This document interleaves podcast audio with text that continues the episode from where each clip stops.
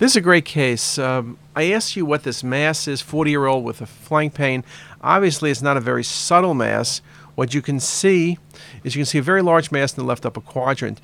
I know that sometimes very large masses can be somewhat difficult to be certain what they are. This could be, if you look at the axial images only, spleen, theoretically pancreas, retroperitoneum. When you look at the coronal images, it helps you very nicely to show how it's pushing the kidney down. That appearance really is an adrenal lesion. It's not the spleen. Uh, you know, I, am not showing you all the images, but it's not the stomach. You can see some neovascularity. The reason I mentioned stomach, sometimes large GIST tumors can look very much like this. And this was an adrenal carcinoma. Remember, adrenal carcinomas typically are over 10 centimeters when they're not hyperfunctioning.